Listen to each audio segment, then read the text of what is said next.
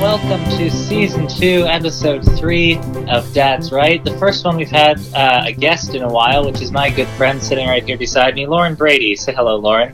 Hi, everyone.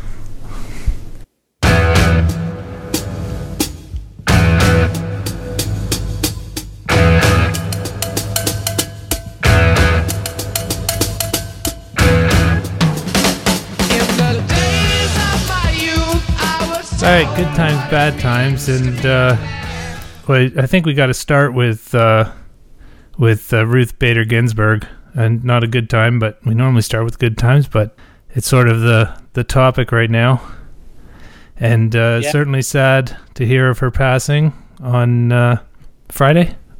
Was it Friday?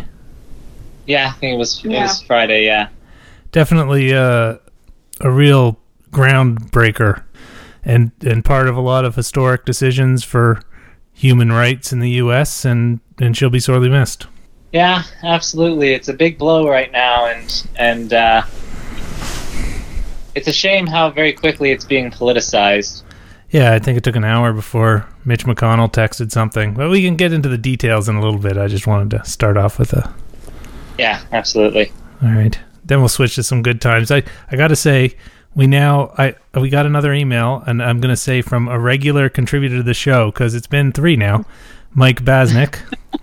As in his words, he also has a man crush on Costco, and he he has had the ketchup we were discussing last week, and and he loves it as well as other keto and keto products. So, yeah, there's definitely a Costco loveathon. Lauren, if you we've talked about Costco, we don't get paid by them, but we talk about them almost every episode. Yeah, they're pretty phenomenal. I am greatly missing their free samples right now. They can't do it right now because of COVID, but I would just go and have a free lunch. Yeah, absolutely. Yeah, All the free samples. It was beautiful. oh, they should start paying us the amount we plug them. I think so. Well, they paid you in the summer. Yeah. I got a paycheck for them from for like fifty-seven bucks. I don't know what it was for, but I got it two days ago. Vacation time, probably. Maybe. I don't think that adds up. I think it might have been like the top-up money for COVID, doing COVID pay, right? and they pay it in lump sums. So maybe like my last two shifts or whatever were like just paid out recently. I don't know. It was strange, but Right. I'll take the money. Yeah, absolutely. So how do, how do we want to do this? We want to do all the good times and all the bad times, or do you want me to do my bad Yeah. times and then? Let's do all the good times. All right, right, then I'm I'm I'm done. I just had the mic thing. You go go ahead. Yeah, my good times is short as well. I have it's a good time for my personal personal enjoyment because I just found out there's a new season of Doctor Who on Crave, and I've been blazing my way through that. It's fantastic, uh, and I've also started watching from the Doctor Who from the top, uh, or at least the recent Doctor Who from the top, with a friend of mine, and so it's good to rewatch it, and it's her first time seeing it, so uh, that's always I like introducing people to things. Yeah, Doctor Who's a good show. It's entertaining. Yeah, I mean, it, it knows it's bad and it goes with it as far as special effects and stuff. And although you know what, the new seasons, these special effects are good. It's crazy. It's then I don't want to like- watch it. I have to say, I was hesitant about it. As soon as there was good special effects, I was like, this doesn't feel like Doctor Who anymore. Yeah, exactly. It needs to be bad. And I feel like this first, the It's first part of the season appeal. Yeah. I feel like the first season they had with this new doctor, they were trying some new things. They're trying to make it too good.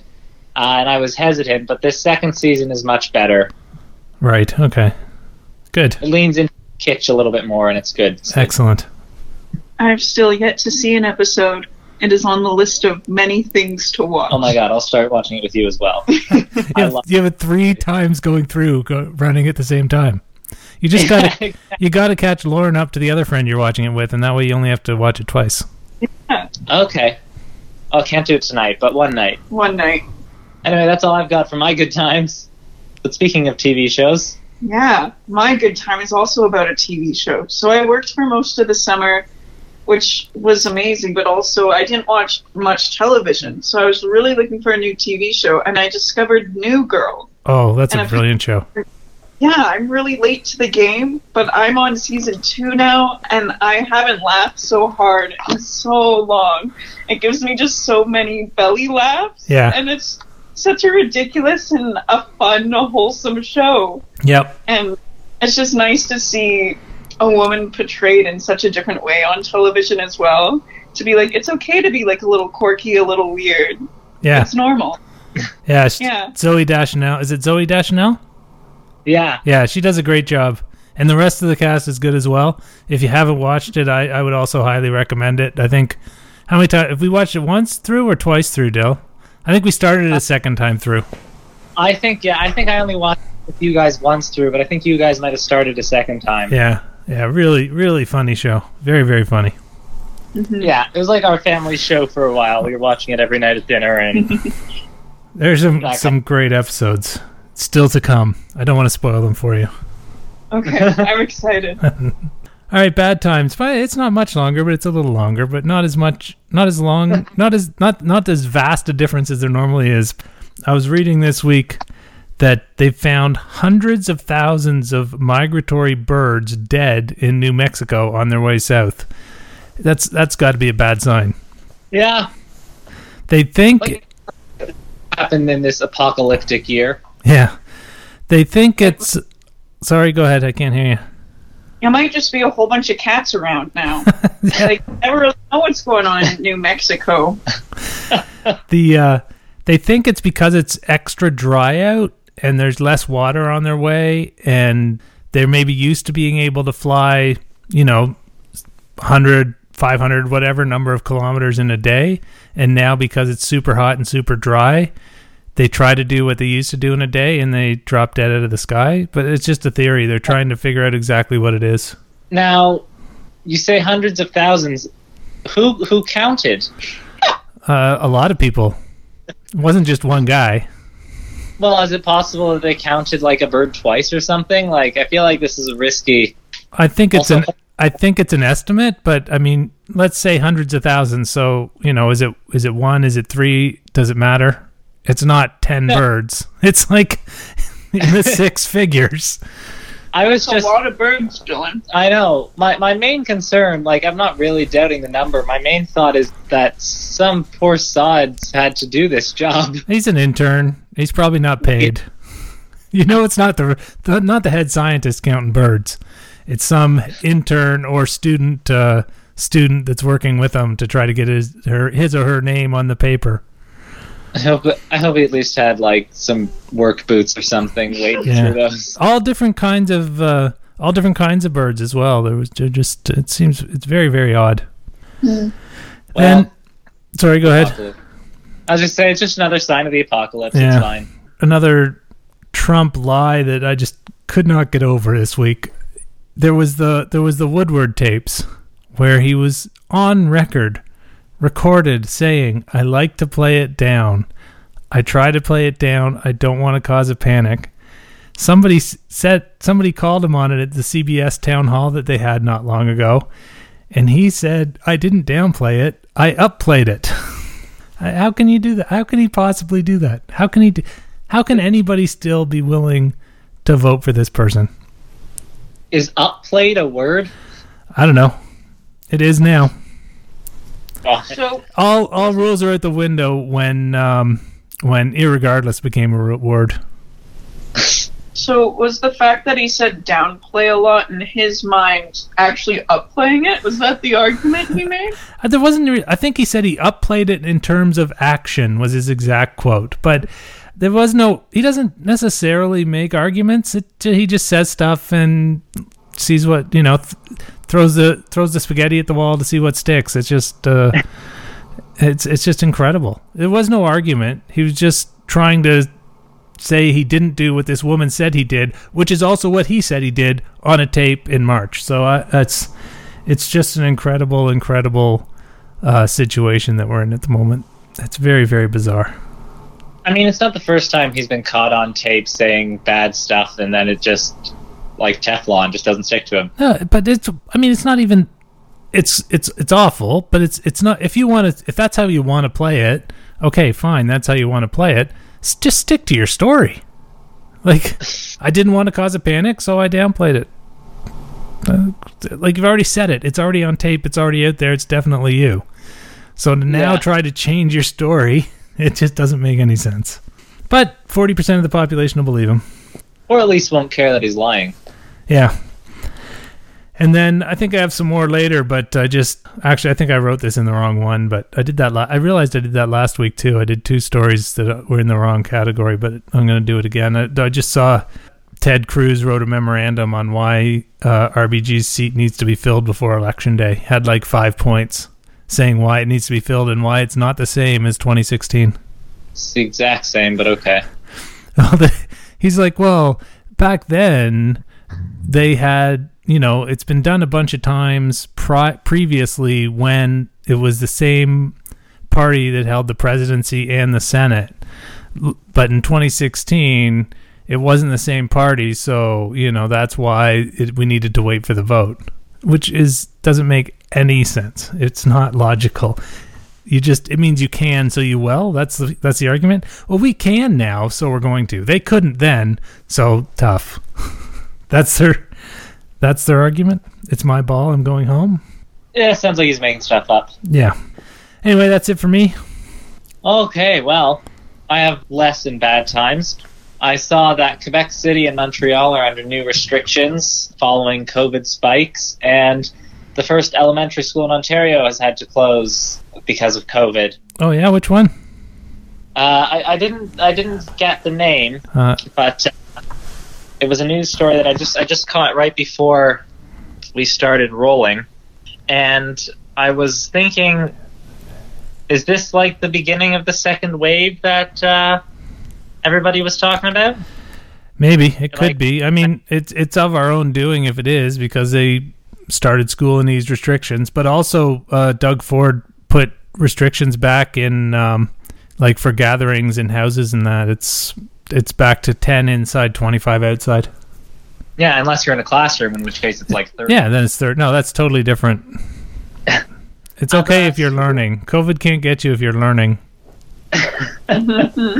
We should tell that to our uh, professors and yeah share of the department. there's so many bad times in the department, man. So many bad times. the uh, the school was Monsignor Paul Baxter in Ottawa, okay yeah ottawa's bad news just in general. yeah but uh, also for covid Yeah. Um, anyway, so that's you know scary news. It's always not great to see it spiking anywhere, and this is around the time when people said it might start to spike. I mean, I think it's a bit early because I had heard second wave in November, but hopefully these harsher restrictions get it back under control. Yeah, and people will you know wear their masks when they're supposed to, and and and stay home if you think you have it, or if you think you've maybe potentially been exposed, Yeah, and absolutely. get and get tested. Nobody wants a tickler shoved up their nose to scratch their brain, but if you think you have a shot of having it, go get tested. we were talking to a friend of ours yesterday, and he said he plans to get a COVID test every week. Because Yeah. he does like getting uh, a thing shoved up his nose. Is it uh, some No, sort I- of fetish? I, I I don't think so. Maybe we can ask him.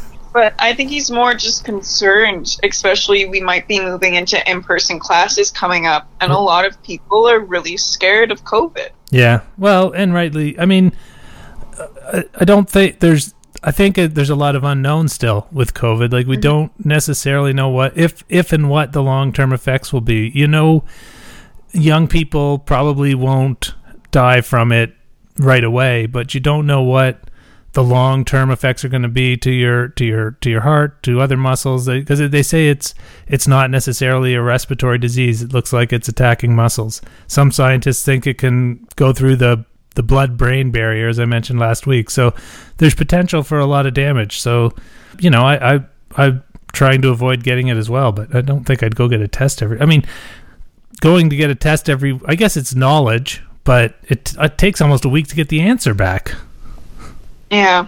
I don't know. It seems well. I guess you'd get used to it at some point. Like he might just walk around with a couple of Q-tips up his nostrils and just pass them over when he goes in. I think a big part of it too right now is people like having the security of knowing that they're not sick. Yeah, true enough. Although it is a four day lag, I think. At least for we, I just I know a couple people that just got tested, and it was four days before it was up on the government website. So Mm. as long as you've isolated for those four days, you know you don't have it. But if you're not isolating for those four days, you you don't know if you don't have it. You don't know if you do have it. You know what I mean? Mm-hmm. Yeah. Anyway, the other thing I wrote down of, of note was I don't know if we're gonna have too much to say about it, but on the same way on the same day that Ruth Bader Ginsburg passed away, John Turner, who was Canada's 17th Prime Minister, passed away at 91. He was Prime Minister for 79 days in 1984, which was the shortest, second shortest term of any Prime Minister. Kim Campbell's shorter. No, Kim Campbell's longer. Uh, Charles Tupper was shorter. He was only prime minister for 68 days in 18 something or another. Yeah, Chuck. He was short, but he was mighty. Mm-hmm. I, I felt like John Turner was prime minister for longer. I was surprised that it's only seventy nine days. Yeah, That was that's just- too bad. The summer of 1984, because the Liberals, he, he took over for Pierre Trudeau, and then in this, the fall election of 1984, the Liberals were trounced by Mulroney's Conservatives. Yeah, yeah. Well, So, that's too bad. Uh, definitely condolences to his family, and absolutely. he definitely didn't harm the country too much. He was only prime minister for seventy nine days. Yeah, he doesn't exactly have a bad record. Yeah, but yeah, that's. I mean, he did. He he was like a, a minister for a long time and leader of the opposition before he was prime minister, and he spent a long time fighting free trade with the United States, which is interesting. yeah, he did. Yeah, I remember he was very anti free trade, and uh, oops, wrong. That was really good for Canada for a long time. couple Yeah, the- a couple things they should have tightened up, like the water, but for in general, Canada did well in the free trade agreement. Yeah, I tend to agree. I, I I wonder if a lot of it was just wanting to take the opposite stance as the conservatives. Oh, I'm sure that was 100% of it. The major rival party will never come out. Have you ever heard the liberals say, "Yeah, that's a good idea," about something the conservatives thought of, or vice versa? We're like, Yeah, "Yeah, we're 100% on, on board. We love that idea."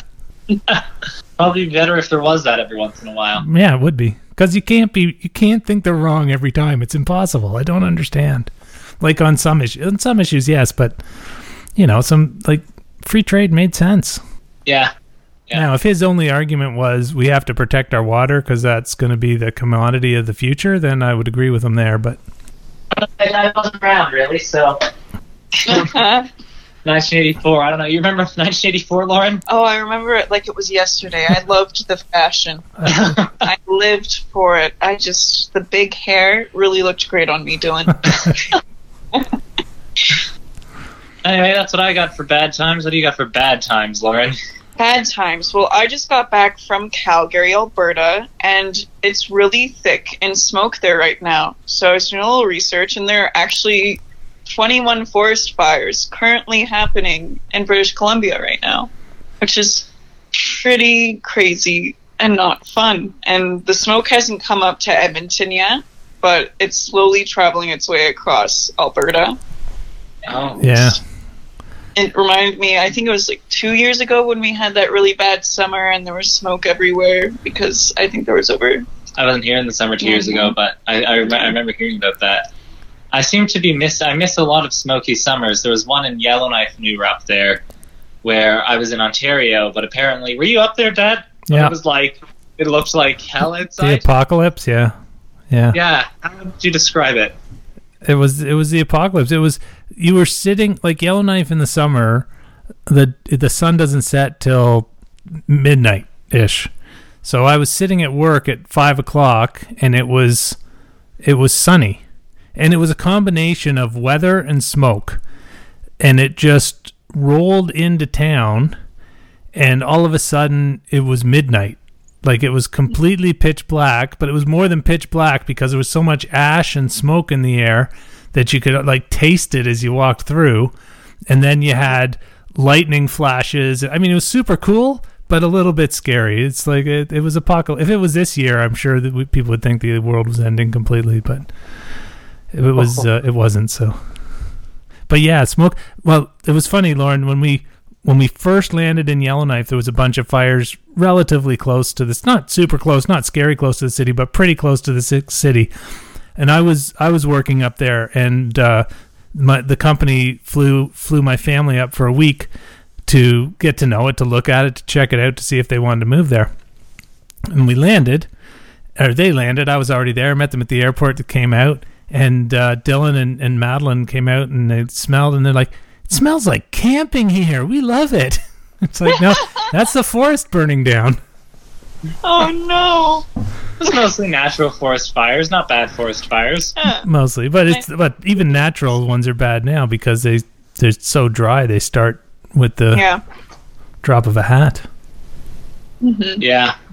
Yeah, it's bad bad all along the west coast, like California, BC. BC's bad. California's a nightmare. Yeah. It's incredible. Hopefully I mean, we see the signs that something needs to be done. Hopefully someone starts listening. Rake the forest. That's the answer. What? Rake the forest. The answer is to oh, rake yeah. the forest. The forest. That's what the president says. Really? Said they just need to go there and rake up all the dry leaves. I don't know if that's gonna help. I don't think help either. It's a beautiful notion. Yes. A lot of passion behind it. Heart in the right place, but I doubt it. It's Trump. there there has to be a better answer to that to that problem. Yeah. Look, which dog is barking? I think it's Leia. She likes to get on the podcast. At least once a week. Yeah. And then Right. you had one more. I did. I'm not sure how relevant this is. This is I think bad it time. I think it wins. okay. a bad time for me and where I'm living right now. So, at my home in Calgary, we have sliding doors and they never worked. So, I just went down, helped my mom replace them, and as soon as we started replacing the sliding doors, all of these snakes started popping out underneath our concrete of our house to the point where the two men who we hired to install these doors said, We're not installing these doors anymore. You have a snake nest under your house. well, we said, What do we do about it? And they said, I don't know. But you have We're door figure it installers, not snake removers. Yeah. so then we tried to look into snake removers, but because they're garden snakes, they're protected. So now we have this garden snake problem. Um, we got our doors installed because what ended up happening is that these two guys stayed. The snakes did it. Oh, no. the uncles no i wish my uncle came over my brother came over and they had a bin so whenever a snake would jump out they'd catch it and throw it in a bin Oh, well, these guys were working on our house, and then at the end of the day, they took it to the river valley and let them all free. Oh, but who knows? Apparently, there's a lot more. I stayed inside the house. that is crazy. Yeah. Maybe you can lure them out with some sort of food. Well, it's crazy because I've never seen them before. I had no idea there was even snakes in my backyard until that day. Yeah, and I mean, were they? Did you have a deck there or something, or?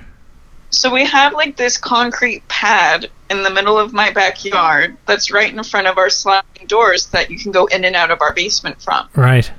No, but they just lived in between like the concrete and the sliding doors. Ugh. So, How many times did you use that when? Oh no, they didn't. You couldn't get out the doors. You said right prior to them No. being replaced. yeah, Okay, so it's not like you walked by them every day and the snakes were eyeing you up and you had no idea. Yeah, but I think it's um, the vibrations that were going through the ground while they were removing these doors just scared all the snakes. And They must have a little home down there. But I looked up how long garden snakes live for, and it's only a year. Well, yeah, but they. I'm sure they they procreate. Well, I'm hoping that they procreate somewhere else. Yeah. yeah. I hope they find a new home to procreate after all of that crazy nonsense going on, replacing the doors. Yeah, just be such horrible neighbors that they decide to Yeah. move. Now you have doors, but you don't want to use them because it's it's a it's a literal snake pit outside the doors. Yeah, but they don't bite. They're just also they jump out at you. It's alarming. They want to be seen. They are they are kind of alarming. Yeah. They like the limelight, you know. Yeah. I mean snakes in general are just kind of alarming when they're in the wild because they they just don't look like they sh- they just move in unnatural ways. Yeah. Well, they have no legs, Dylan. I know, and they should get a pair because it's Or- creepy. Or like 50 pairs. yeah, Be related to the centipede. Yeah. yeah. Well, centipedes aren't exactly. You don't like those either? They're pretty gross as well to see them move and like scurry about on their hundred legs. Just little snakes yeah, just little snakes with, with legs. There's a kind of hush all over the world. Tonight, all over the world, you can hear the sound. All right, all over the world. I guess this is a good spot to stick a bit close to home right now and get a, a little bit into Ruth Bader Ginsburg's passing, more of a more from a political standpoint now, and and I was I, w- I was wondering, Dylan, and I wanted to get your opinion on this as well. If they don't manage to get a conservative judge passed and confirmed, nominated and confirmed by election day, do you think that helps Trump's election chances by conservatives that want conservative judges willing to hold their noses and vote for Trump so they get that Supreme Court control for the next, you know, 30 or 40 years? That's a good good question. I'm not hundred percent sure, to be honest. I think that I, I don't know that it will sway anybody at this point. Like I, I think that people have pretty much made up their mind, and I, I don't know if that will be because even if Biden nominates the person that still has Republican control, it's still a what a, a four or a five four. Oh no, that's yeah, a five four control for the Republicans. So I think that enough people would be like, yeah, you know, Yeah, Uh, but that the- but that one just four years. that one judge is is uh the one judge for for example in the abortion issue just voted with the majority that that you know kept the abortion law the way it is basically in the states. So if it was 6-3 they could overturn things like that for sure. Whereas whereas with 5-4 you know you only need to flip one. With 6-3 it's difficult for you know they could they could easily flip it. I i think it i think it it might be an election ploy not to pass somebody. I think it gives them a boost, especially with conservative people that are like, well, I just don't want Trump, so I'll vote for Biden this time. But now it's like, well, no, because the Supreme Court's more important than four years of presidency. Yeah. It's interesting. I watched an interesting video the other day about how it might actually affect the Republicans' control of the Senate and how and the guy who I was watching basically said that for some Republican senators, this is a no win situation because if they pass a judge, they Are hypocrites. Uh, are hypocrites, yeah, and will alienate maybe some independent slash moderate voters. And if they don't pass a judge, then they alienate their conservative voters. yeah. And well, this isn't really a problem in most of the country because you know most people are well aware of who Republicans are and they're willing to vote for it anyway. Yeah. For Susan Collins in Maine, who's in a tight, tight race, and who people there like moderate voters, and they got really mad at her when she voted for Brett Kavanaugh. For oh, what's her name, Martha McSally in Arizona, who's already well behind, and people are going to look at that and see that she's even more of a hypocrite. And uh, this person is actually saying, especially for Lindsey Graham in South Carolina, who's in an unexpectedly tight race, who has a video Yeah. in 2016 where he said that if this happens in 2020, we are not going to do a double standard. Use this video against me. And then yesterday he said, no, we're gonna we're gonna vote for this new judge in, even though he Oh. wouldn't last. Yeah. That uh, was my next point. I said in a shocking move, Lindsey Graham supports Trump choosing RBG RBG's successor despite being on video saying if this is if this situation arises in 2020, I'll say the same thing I say now back in 2016. Yeah, but he isn't. Shocking. Yeah, no, I know. Well, I mean, that's it's amazing he uh, he can stand upright with no backbone. Yeah, and and that's the thing, and that this person was saying for Lindsey Graham in South Carolina. If Lindsey Graham has a bit of a problem right now, he's in an unexpectedly tight race. If he votes for this you know, to pass a judge, then his opponent can be like, how can you possibly trust this man? And might get a few more moderates or would otherwise be non-voters enough to win. And if he doesn't vote, then he risks alienating conservative voters in South Carolina. And he's already alienated a small part because, and this is not actually a good thing, but there are rumors that Lindsey Graham is a closeted gay man, mm-hmm. and that has driven away some hardcore conservative voters in South Carolina who are now unwilling to vote for Lindsey Graham. It's not a huge portion of the conservative voters, but it's some, and if there are any who are uneasy, if he refuses to vote, I mean, he said he will now, but if he did refuse to vote, then it might drive them away even more. Yeah. Anyway, I, I really think they should have just weekended Bernie's. It's, you know what I mean? Ruth Ruth till till after the election. God. Oh wow. Uh, They, it's just and you know it's just what a mess. yeah, yeah. Oh, that was me. Uh, What was you? uh, you didn't hear? Oh no, you wouldn't have. I did. Everybody else will. I kicked my mic.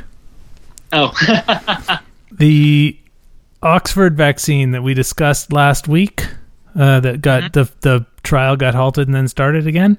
It's now Yeah. going into a phase. It's a COVID vaccine. It's now going into the phase three trial, and it which is like in field trials, and it's being done in Pune, India, which is a city near Mumbai, and which is probably a good spot because they they probably need it. it. Hopefully, it works. yeah. If it starts to work, that's a big deal. Yeah. Yeah, it could be. Yeah. So fingers crossed there. Did you this I didn't write this down, but did you see the uh the head of the CDC said uh, there might be a vaccine before the end of the year, but it'll be limited supply and it'll be for frontline workers, doctors, nurses, and the like. And and then by the but before it's ready available to the rest of the country and, and the rest of the world, it, you're probably looking at end of the second quarter, beginning of the third quarter, 2021. And then the next day, Trump came on the TV and said he didn't know what he was talking about. He must have misunderstood the question. It's definitely going to be before the end of the year. Oh God. Anyway, back to more scripted stuff. Farmers in China uncovered the skeletal remains of two dinosaurs. It says here they died in their sleep 125 million years ago. They were sleeping in a burrow when a volcano erupted near them and buried them alive. I'm guessing the volcano woke them up, but I don't know. Maybe dinosaurs slept really deeply. I don't know. Is it a new species of dinosaur? No, but I just think they're two complete skeletons. Like very, very Oh. complete. Yeah. Oh, that's rare. Yeah. Yeah. Because Oh, they that's were neat. they were in like dried lava or something. That's really cool. Yeah. And it was farmers. It wasn't even scientists. It was just like trying to plant some rice probably and came across these dinosaur bones. It's a good thing they knew what they were. Like I don't know how Yeah. they, I don't understand how they knew. I don't think I'd recognize a fossil. like I'd just probably keep planting. Get this guy get this rocks out of here. Let's keep planting the rice. A Spanish animal shelter is looking for homes for 110 cats after the cats and their owner were evicted from their 1,000 square foot apartment. The the animal shelter originally thought there were only 96 cats, which I don't think is any better. No. No. But Well- they they say two three years ago this woman took two cats in, and they've been uh, doing it like snakes ever since. I guess. Oh, 110 cats. Yeah. Oh my That's God. well, don't send them to New Mexico. Yes. How was this woman looking after 110 cats? d- I didn't really say it was a short story. I I think not well, which is probably why everybody's getting evicted. Especially if she's only had them for two years and then there was already 110. Yeah, like that's They, crazy. people. That's, Yeah. that's yeah. It had to I- be a big cat orgy. Yeah. She she needs help. And they probably weren't healthy because they're all just mating with each other. Yeah, I don't So see how they could be. Yeah. No, Do- poor cats. Do the 110 cats all come together? Does somebody need to take all 110? I don't Is think so. I think they are gonna split them up. Oh, she could start her own zoo. Be a cat zoo. Cat zoo. Yeah. and just get them fun little costumes of actual animals. Well, not to that cats are an actual animal, like Actual zoo animals. I knew what you meant. I was going along with it. yeah, like one could be a flamingo. We could get a couple of hippos. It'd be Yeah. really cute. Monkey. I actually I support that idea. Someone should reach out to her with a whole bunch of costumes, and that's how she makes a living. Yeah, I, I mean, I don't know what sort of living she was making before, but obviously not a good one if she was in a thousand square foot house with 110 cats. Yeah. Yeah, no, not a good living at all. Over to you guys. You have anything or? Uh, well, actually, I have I have something that I, I should have just brought up when we were still talking about RBG because this is more to do with the Senate and that whole situation. I was looking at sort of like what are the odds that they do manage to pass a judge before the election, and the, it might be a little bit harder than you might think because Republicans have a 53-47 majority in the House right now. Uh, sorry, not in the House, in the Senate, and which would mean in order to fail a judge, you need four senators to flip, right? Yeah. Susan Collins of Maine, Republican senator, has come out and said she doesn't think they should confirm a justice before the election. So- Lisa Murkowski, Two more. a Republican. So you need three more flips after Susan Collins. Okay. Yeah. Lisa Murkowski of Alaska has come out and said the same thing. So that means you need two more. Yeah. So there are eyes on three potentials. The first is Chuck Grassley. I do not know what state he is from, but he has said as recently as 2018 that he won't hold it. He said you can't hold Democrats and Republicans to different standards, and he's a Republican. So he could flip on that, but you know, he's he's somebody people are keeping an eye on. And then of course, Mitt Romney, who has developed a bit of a name for himself defying Donald Trump in Senate votes.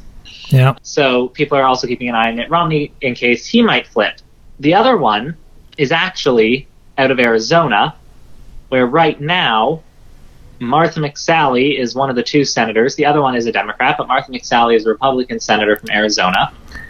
And she has said that she will vote for Donald Trump's nominee. But it is looking like she is going to lose her Senate seat on November 3rd, I think is the election. Right. Yes, so it's looking like she's going to lose her Senate seat to Mark Kelly, who is the Democratic nominee to fill her seat. Now, normally, after the election November 3rd, the new senators, new representatives, new president don't take office until January. But because this is a special election, Arizona state laws could allow Mark Kelly to fill that seat and be sworn in as early as November 3rd. So if the vote gets delayed till past November 30th, that could be another vote for the Democrats, and you'd only have three flips. Wow. That's interesting. So So it's possible. it's possible. It's I have to say I think it's unlikely, but it's possible that the Republicans will fail to get a justice in on time. Yeah, and also I think just in general, it's it's very fast. I think the fastest one to pass was 47 days, and we're only 48 days away, and the average time it's 70 days Yeah, or something like that. So there really I isn't there isn't time, even if it wasn't. Uh, well, if it was an election, then it wouldn't be a problem. But it'd be, there isn't time. Yeah. Well, I mean, here's the thing, though. Donald Trump is still pre- president, even if he loses the election, and Republicans still have control of the Senate, even if the Democrats win a majority in the election until January. Yeah, yeah. Yeah. So I guess we'll, we'll keep an eye on it.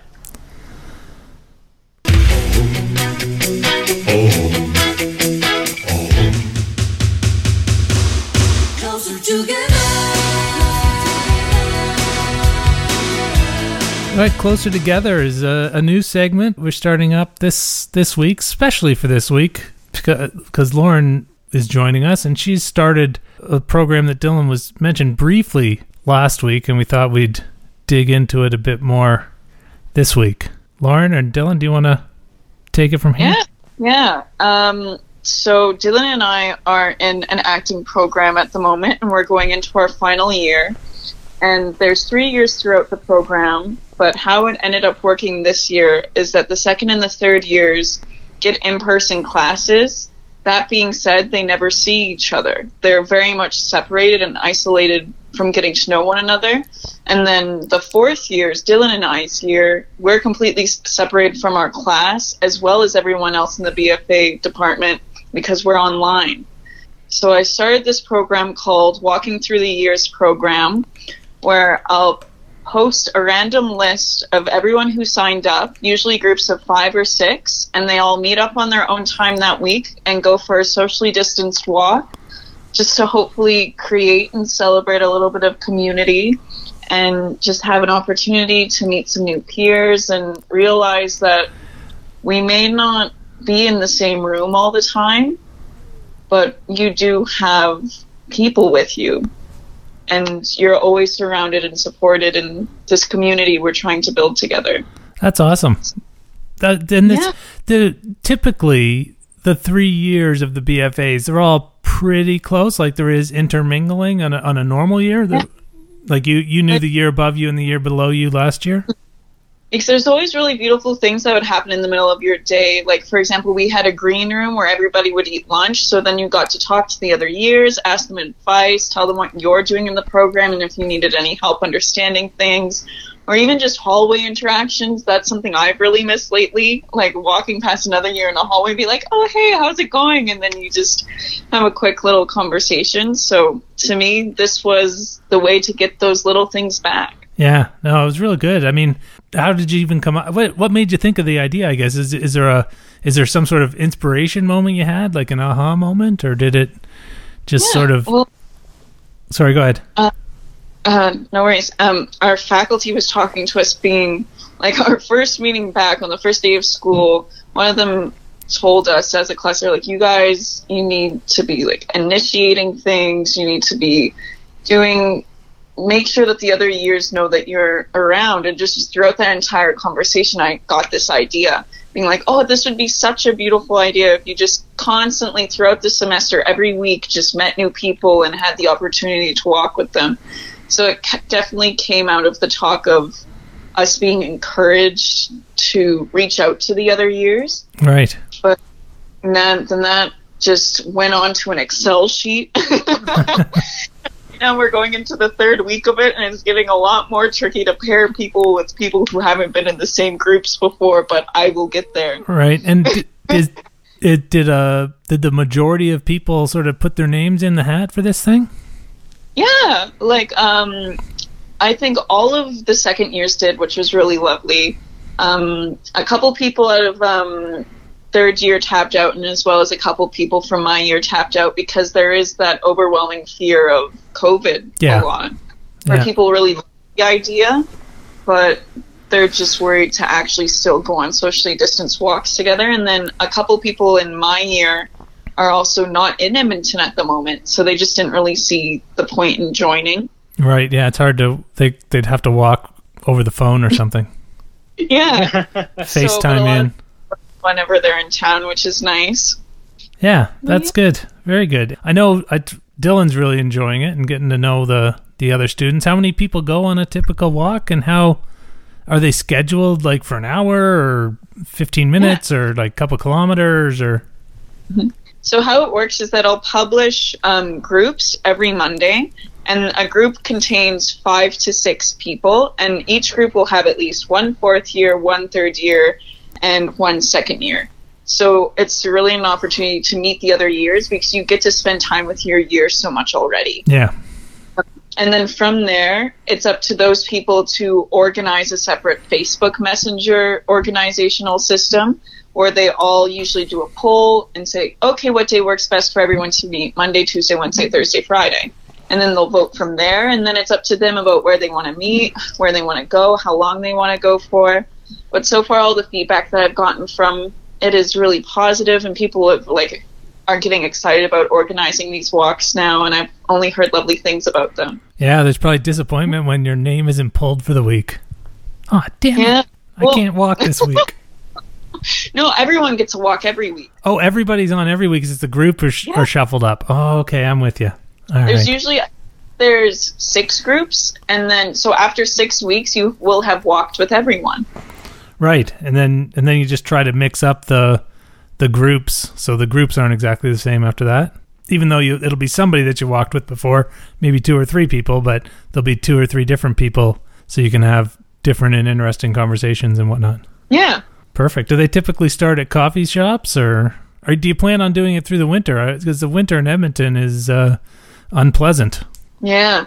Um, I would hope to do it through the winter, but then it just becomes all these problem solving things, right? Like um, last night I went to an outdoor cabaret, which was really lovely, but it's one of those things where how do you organize socially distance events when the winter comes? Yeah. So I'm looking at a couple of different locations right now um, of just even doing like small gatherings of like maybe 10 people a week. And then it very much becomes like only one group gets to go a week because of the space now. Or maybe you can just go to coffee shops. And the crazy thing with COVID is that it really, it evolves from week to week about certain rules and certain things you're allowed to do in society. Yeah, absolutely. So who's going to be like three months from now if we're allowed to still go to coffee shops? If Yeah. you're allowed to like get a big group at a table outside? Yeah, yeah, good point. You can't. It's not something you can plan too far in advance for sure. You got it's got to be fluid. Yeah. But also another person who's helping me organize socially distance events. Um, his name's Zach. He's also in our class, but he's been hosting uh, Zoom Jackbox events. And I'm not sure if you're familiar with Jackbox or not. No, But no, I'm I'm over thirty. I, Dylan, do you know it better than me? What's the best way to I, explain I, Jackbox? I feel like I've tried to explain to you before and I failed. It's it's just like a bunch of online games that you can play together. Like Donkey Um, Kong online. no, No. Oh, Uh, they're they're There's like a host server, and then you can log on to it from your phone.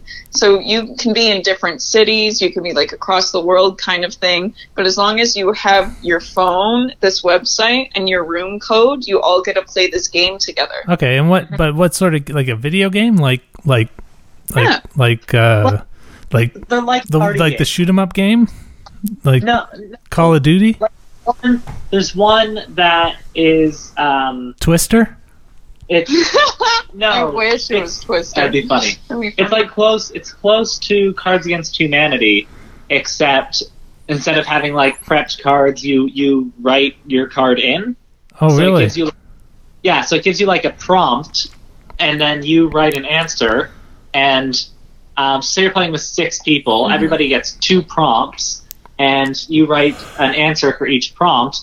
And then as you go through, after everyone submitted their answers, it'll start up and it will show everybody the prompt, and then um, it'll give you two possible answers because uh, only two people get the same prompt, right. and then the rest of the group votes on Who wins?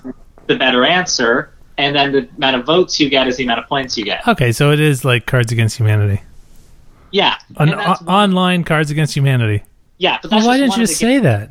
games because there's more than one game. Oh, okay. But they're so they're they're more like uh, table games like Monopoly and, and Trouble and Sorry and Yeah. R- Yeah, there's Risk and Life and stuff like that. Clue. Yeah. Is there a clue? Is there a clue game? There is. It's called Alien. It's Ooh. Oh, really fun. You have to guess who the alien is before they kill you. Right. Okay. Yeah, I like Clue. That sounds Favorite. fun.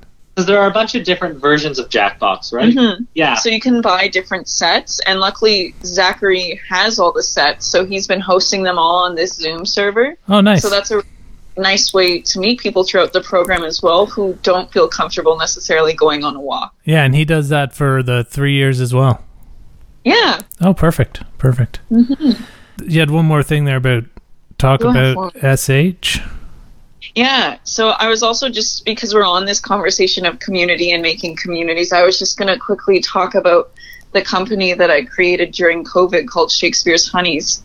Oh, wow. Um, yeah, so it's an emerging artist company in the sense that we promote emerging artists because being an emerging artist, you're just at such a funny stage in your life. You don't really know if you're a professional, you don't really know if you're an amateur, but you've done all this training and you're ready to embark on your journey, but there's really nowhere for you to go for a little bit.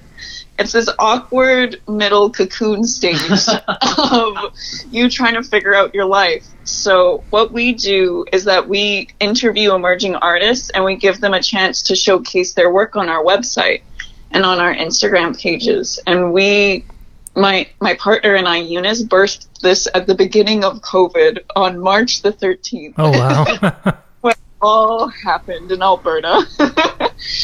We've wanted to work to, with each other for a long time, and it was just one of those beautiful things that happened. And now we've been around for a couple of months, and we publish new emerging artists every other week now, and it's been really beautiful because they've gotten work through our site now and things like that. oh, that. that's Like, great. And is it shakespearehoneys.com?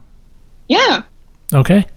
Excellent. So if you're listening and you're an emerging artist, check us out. I would be more than happy to represent your work. Uh, one of our more popular segments is called Story Time, where every Wednesday a lot of writers will reach out to us and we'll publish like their original poetry for them or their short fiction or just a monologue they might have written.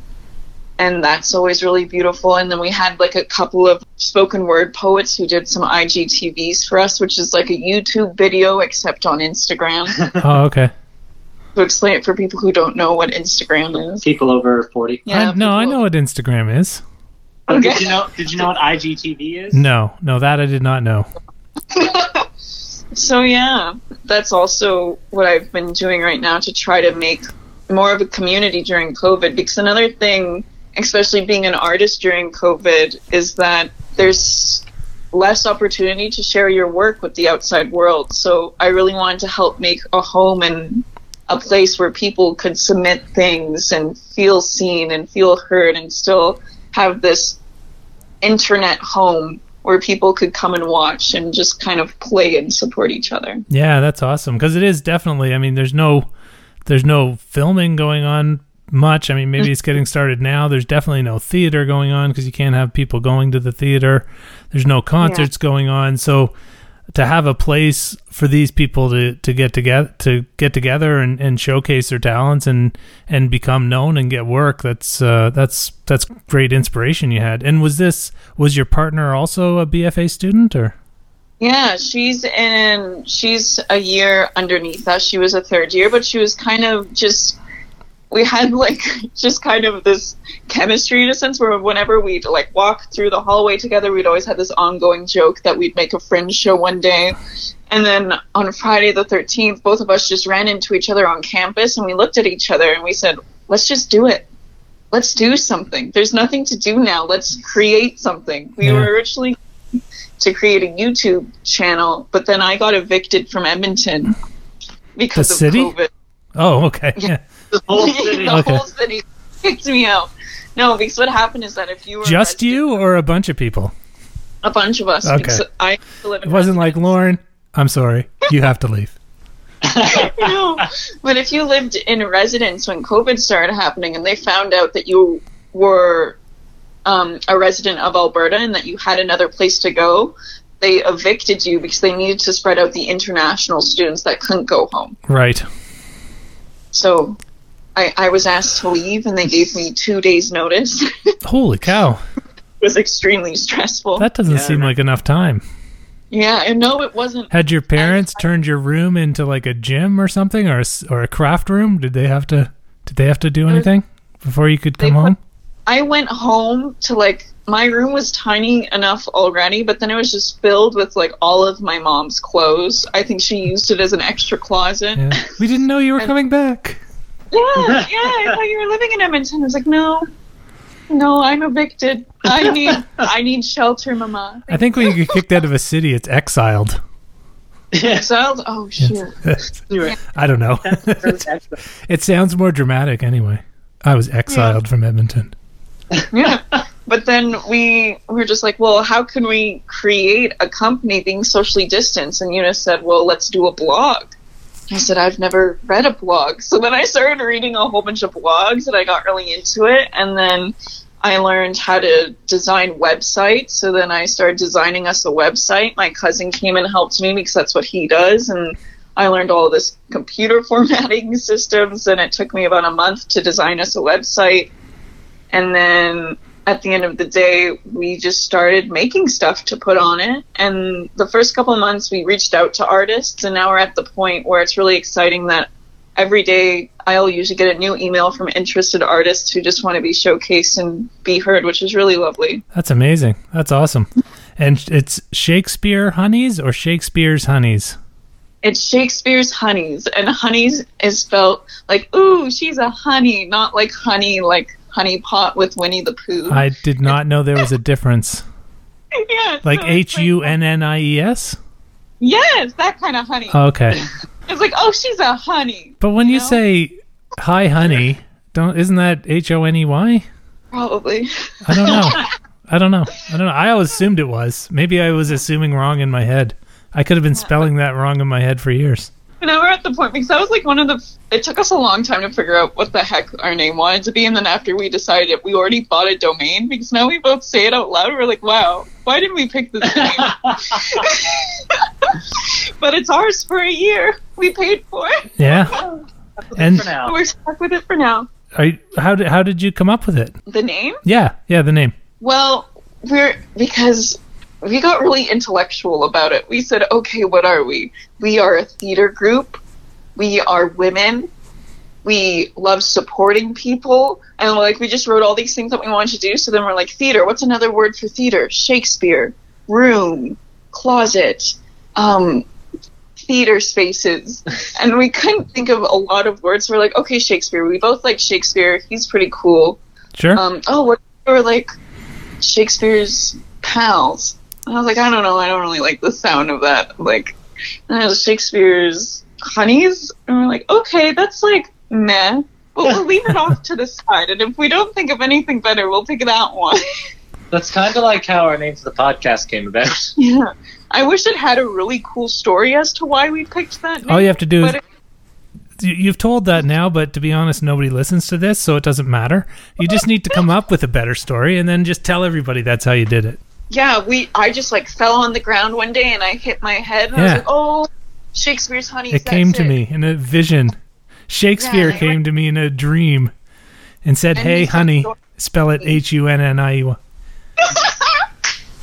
Yeah, that's what happened. I'm gonna steal that. There you go. There you go. That's exactly how it happened. Yeah, thank you for our backstory. No problem. but yeah, That's great. I mean, it, it, it really sounds like you're being doing a lot and being very successful in in getting people together despite the the requirements for social distancing. yeah. If you think of all the things that you can't do right now, it becomes very like it kind of hurts your heart after a while. But if you think of all of the ideas that haven't even been considered yet, or all of the ideas that are just ideas, and you don't put pressure on them to become a reality kind of thing, it just it makes life a lot more exciting and promising of all the things you can try to do instead of focusing on all the things you can't do right now. Yeah. Something that I found really inspiring uh, during COVID was the amount of people who were putting on Zoom plays, which were just kind of like staged reading, but then they took them onto an online platform, and I just saw that and I was like, wow, you're still creating things during such a difficult time. That's inspiring. Yeah. Yeah. Absolutely. Yeah. Dylan, do you have anything? I know you like the walks, so you're appreciative of the Laura's Yeah. Lauren's uh, inspiration. Yeah. Uh, to be honest, my group's struggling to get together this week, but uh, and, and we're, I mean, it's now Sunday and we haven't yet. So So I would say you you're not struggling. You failed. You failed. Yeah, yeah. the we week did. is Well, over. I would like to say it's not my fault. I was very open to all of the ideas that were suggested, but everybody else is like, "Ooh, work! uh, Ooh, I'm stressed." But can then- can you put like if everybody can't make it, can you do it with five or four or like Of course. Well, yeah, yes. no, is it all or nothing? And we were down to like there was going to be like three of us. You were just walking yourself. and yeah, so it was going to be like three of us, and it was going to be this morning. But then last minute, two others. The the one person was like, "Oh my god, I'm sorry, I got so busy doing stuff, I forgot." And then the third person just hasn't answered yet. Um, Ah. So, so this week might have been a, a failure, but it's not my fault. I well, tried. Well, Dylan, I'm gonna throw this idea at you tomorrow. Do it tomorrow. You know, that I'm meeting my group tomorrow. Oh yeah, I I'm I'd be good too tomorrow. I'll toss it out to them. Yeah. Go for say, it. Hey, meet at seven o'clock tomorrow, because that's when everybody's in classes. I know that because that's when my group is meeting. They're all like, "Oh, the class is at 7. All right, I'll toss that out. Yeah. them. Let's How, see. Dylan, you I post the list every Monday. You can do it on Monday. oh, okay? Yeah, you have you No. you haven't failed yet. Oh, tomorrow. Yeah, That's true. Dylan, I have faith in you. Okay. Just just throw the idea around, and then if they say no, be I know you're going to be on campus at seven o'clock. What happens if I show up and I walk you home? Just be a little bit more forward. Okay. I don't know if that's aggressive. I think that's stalking. It's stalkerish. It's stalkerish. I mean, it's there's potential of police being called, but As long as you do it with a smile, okay. That's creepier. with a little sign. I'm just here to support you. Just- oh my god! Oh, I'm sorry. That's weird. do that, Dylan. Again. Oh. oh my. How long? How long do your walks typically go, Dill? The what you've done two or three now? Uh, one. Oh, okay, Uh, one. About an hour and a half. Oh wow! Did were you walking really slow, or did you go a long way? Well, we we we, we, went, uh, We did like a little trek. Yeah. Okay. Lauren and I were in the first walking group together. Oh, okay. Cool. Yeah, we just kind of Cool, walked cool, around cool. campus, and then some of us grabbed a coffee Nice. and continued to walk. But yeah, the weather's really nice right now, so might as well take advantage of it too. Not here. Yeah. It is cold here. There? Yeah, really cold. We had cold days, but it's getting nice again. But I don't think it's gonna last. Uh, It needs to last in November because you don't have your winter coat. Yeah, it's true. Did you? Did you? Did you pick a coat up? This is really No. podcast worthy stuff here. really? No, I haven't yet. Okay. I have one thing that I thought I'd add to this segment. It's closer together. It seemed like a good spot. It also could have gone on closer to fine, but it's uh, a couple closer, so I thought, why not here? Uh, I don't know if you have you ever heard of Chuck Feeney. I feel like I've heard the name before. I have not. He's uh, Irish. He's a billionaire. He was worth eight billion dollars, and in 1982 he started doling out his money to charities, various charities. And this week he gave away his last money. He is now broke, and uh, he gave all his money away to charity over the last uh, what is it, 12, 40 years? Yeah, 38 years. Well, good for him. Yeah, I mean, I'm sure he must have something like to live on. He's not dead yet, but Well, you know, yeah. he is no Probably like- longer a billionaire. I'm not even sure he's a millionaire anymore. I'm sure he like already owned a very nice house and like owns a bunch of stuff, and now he You probably still have to pay has- taxes on your house and stuff. It's not cheap if you own a very nice house. Yeah, I know, but like, yeah, I'm just saying he probably has enough income to live on now. But Yeah, And he probably still works. I, j- yeah. I, I wish he- I, I wish I heard about him beforehand. I could have put my hand up, but yeah, no, he's retired. He's old. He's old. He's almost dead. Like he won't. He doesn't need a whole lot. He doesn't need a whole lot more. well, he's clearly living off something. But Yeah. but I mean, him. Yeah.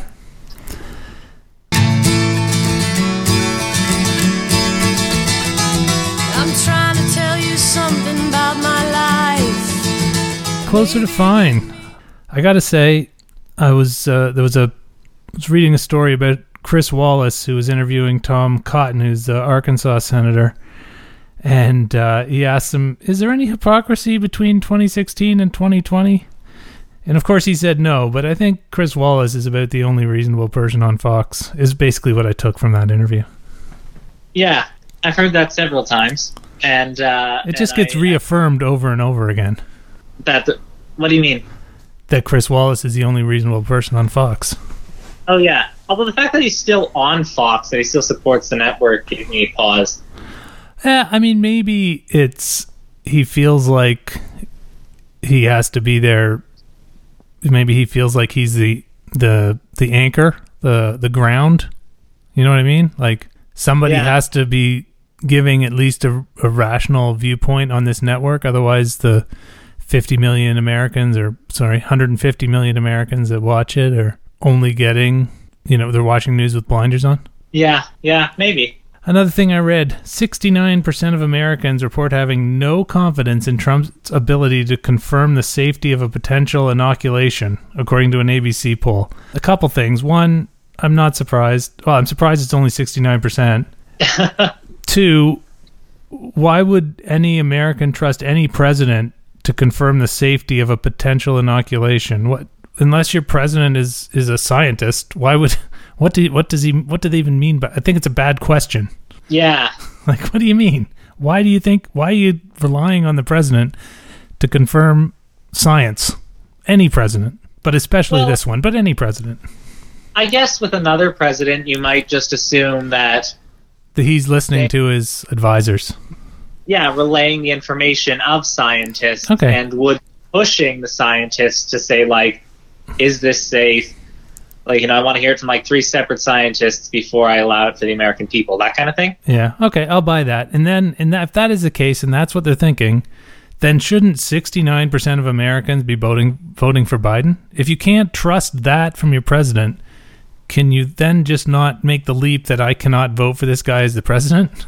Yeah. Well, uh, I Like, don't have an answer. That's not even a leap. It's just, I mean, it's almost stating what should be like. That's logical. If you don't trust him to say that something's safe to get injected into your body, then although although they, I guess I guess you know forty percent are probably just conspiracy conspiracy theorists that won't believe anybody. But I don't know. That's true. Anyway, and then uh, game one of the Stanley Cup final started the other day, so it's nice to get that almost over, seeing as the summer's over. Hockey's just about done. So typically, preseason is just starting uh, about now, and by October, there's preseason games. So we're a little bit off. Just a tad. Yeah. Do you guys have anything else for there? Or Honestly, I can't think of anything, and that's kind of sad. It's a sad week. yeah. All right. And uh, now the end is All right, near. parting thoughts, bringing season two, episode three to an end. One of our classes this year is I actually don't know exactly what it's called, but it is colloquially referred to as the adulting class. That sounds And- wrong. you think that's not what it's actually called? Uh, I don't know. It, it. I'm sure it is. It very well may be. It sounds rude, but I'm sure it's not. Oh no, uh, no, it's not rude. Adulting is what Gen Z and some millennials call when they have to do things that adults have to do, Oh, okay. like ordering internet or you know, like writing resumes or some just anything where you're entering into like adulthood, where it used to be somebody else's job and now it's your job. Okay, gotcha. It's adulting. So there's Um, an so we have- adulting class. Yeah, that's what we essentially call it because it teaches us. Oh, our class? Yeah, Okay. yeah, it teaches us. Taxes. We get to learn Yeah. about taxes. Yeah, there's a whole unit on how to do your taxes. In the BFA? There's- Yeah. Yeah. Uh, because it gets complicated when you're not, when you're, When you don't have when an you have no actual income? yeah, when you have little to no Yeah. income and when your income's coming from various areas and Right. you're almost like a contractor. Good for them. Yeah, and there's also one on grant writing and like all that. There's one Oh. about how to do your acting resume versus your regular resume. Um, and they do, they cover all these things that are not necessarily fun, but you need to know as an artist if that's going to be your main employment. right. That's pretty cool. Yeah, so we have one assignment, but we have to essentially write a grant or a grant application that won't actually be going in, but we do have to pick like a real grant to apply to in this fake application. And I recently found out that the first part of it, I thought it was due on the 24th, No. but the first part of it, but the 24th is the class where we will be reviewing the first part of it, but the first part is actually due at 6 p.m. on the 21st, also known as tomorrow. Tomorrow. yeah, so that's what I'm working on after this is over. Yes. Uh, have you picked a grant at least? I like Uh, Hugh Grant is good.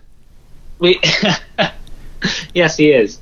I mean, we narrowed it down, but uh, I gotta pick exactly what it is. It's not the first part. It's not overly complicated. I'm not worried about it, as I have all of tonight and most of tomorrow. But that was that was something. It was too bad. At when- least you found out today and not Tuesday. yeah, exactly right. Uh, so that was a fun thing that happened to me. That's what I'm thinking about right now. I was wondering why Thomas wanted to call me tonight. That's why.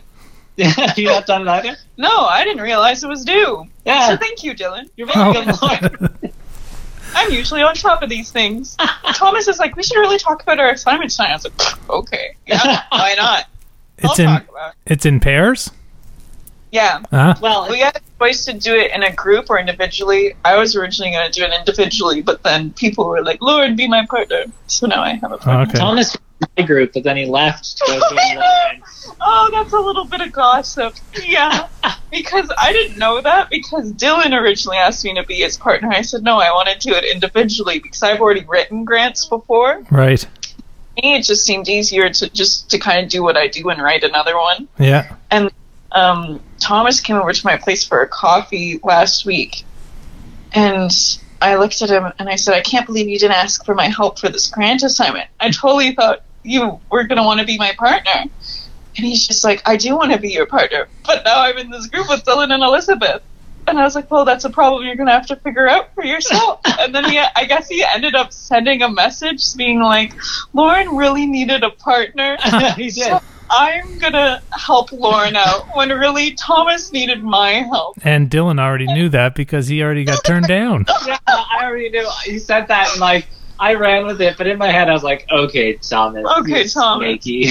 Yeah, and then, and he didn't realize that I already told you that I didn't want a partner because I was like, "What did you say to them?" And he read it out to me. I was like, "Thomas, you stupid."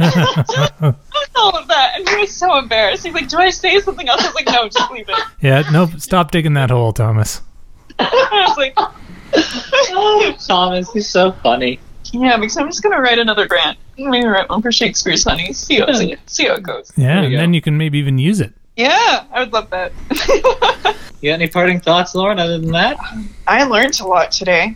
I I discovered that I really do need to listen to the news more because I feel like I consume myself with all the tasks I need to do in the day that I isolate myself from the rest of the world and it's important to check in with the rest of the world and Not see- so much. not so much no well no parting thoughts then I think you can. I think. I think the key is to isolate as long as you can. Personally, Yeah? ah, yeah. I don't think I knew what was going on till uh, till Dylan started telling me. yeah Dylan's corrupted us all Yeah. Remember when I met Dylan he told me so many things within the first hour of meeting him the first, what are you talking about? I'll talk about it later Okay. All right. Well, I uh, first of all, I want to say congratulations, Lauren, for your for your walking initiative and your Shakespeare's Honeys, which I went on the website and it it looks great. I mean, it's really quite impressive. So, congratulations on that and keep it going. I'm sure I'm sure they'll be successful. And I already know should- Dylan loves the loves the walks. So, We should put uh, we should put the link to the website on our on our blog. yeah, we can do that. You can do that. And that way Yeah. five more people will know about it.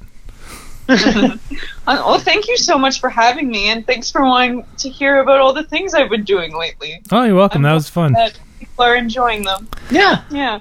I also wanted to mention I've been taking the dog for a walk and I've been doing a little bit of jogging and I go up and down 22nd Side Road, which is the house the road right in front of our house for those that don't know. And there is so much garbage on the side of the road right now. It's it's really uh, discouraging cuz the only way it gets there is people throwing it out of their cars. You're in your car, you're going somewhere. Wherever you're going probably has a trash can. Take it with you, throw it out there. Or when you get home, throw it out there. Why are you throwing it at the side of the road? Who who do you think is going to pick it up? Just it's so rude. I just don't understand it. Yeah. That's a P- PSA for this week. Yeah. Don't. Pick up your garbage. Yeah. Come on. Come on, people. Come, on. All right, thanks again, Lauren. Thanks, Dylan. We'll uh, hopefully we'll have you on again sometime with your next venture, your next project, or even if you you know you listen to some news and you feel like getting it off your chest, just tell Dylan, and you're always welcome. No, thank you. Dylan, we'll talk to you. Or and also, um, I want to hear what happens with the snakes. So next chapter of I'll- that, I'll- you'll have to make sure that that you come on. Okay. And Dylan, it was. Uh, uh, we'll catch up again next week. And everybody else, thanks for listening. And uh, we'll listen. We'll talk to you next week. Talk to you next week.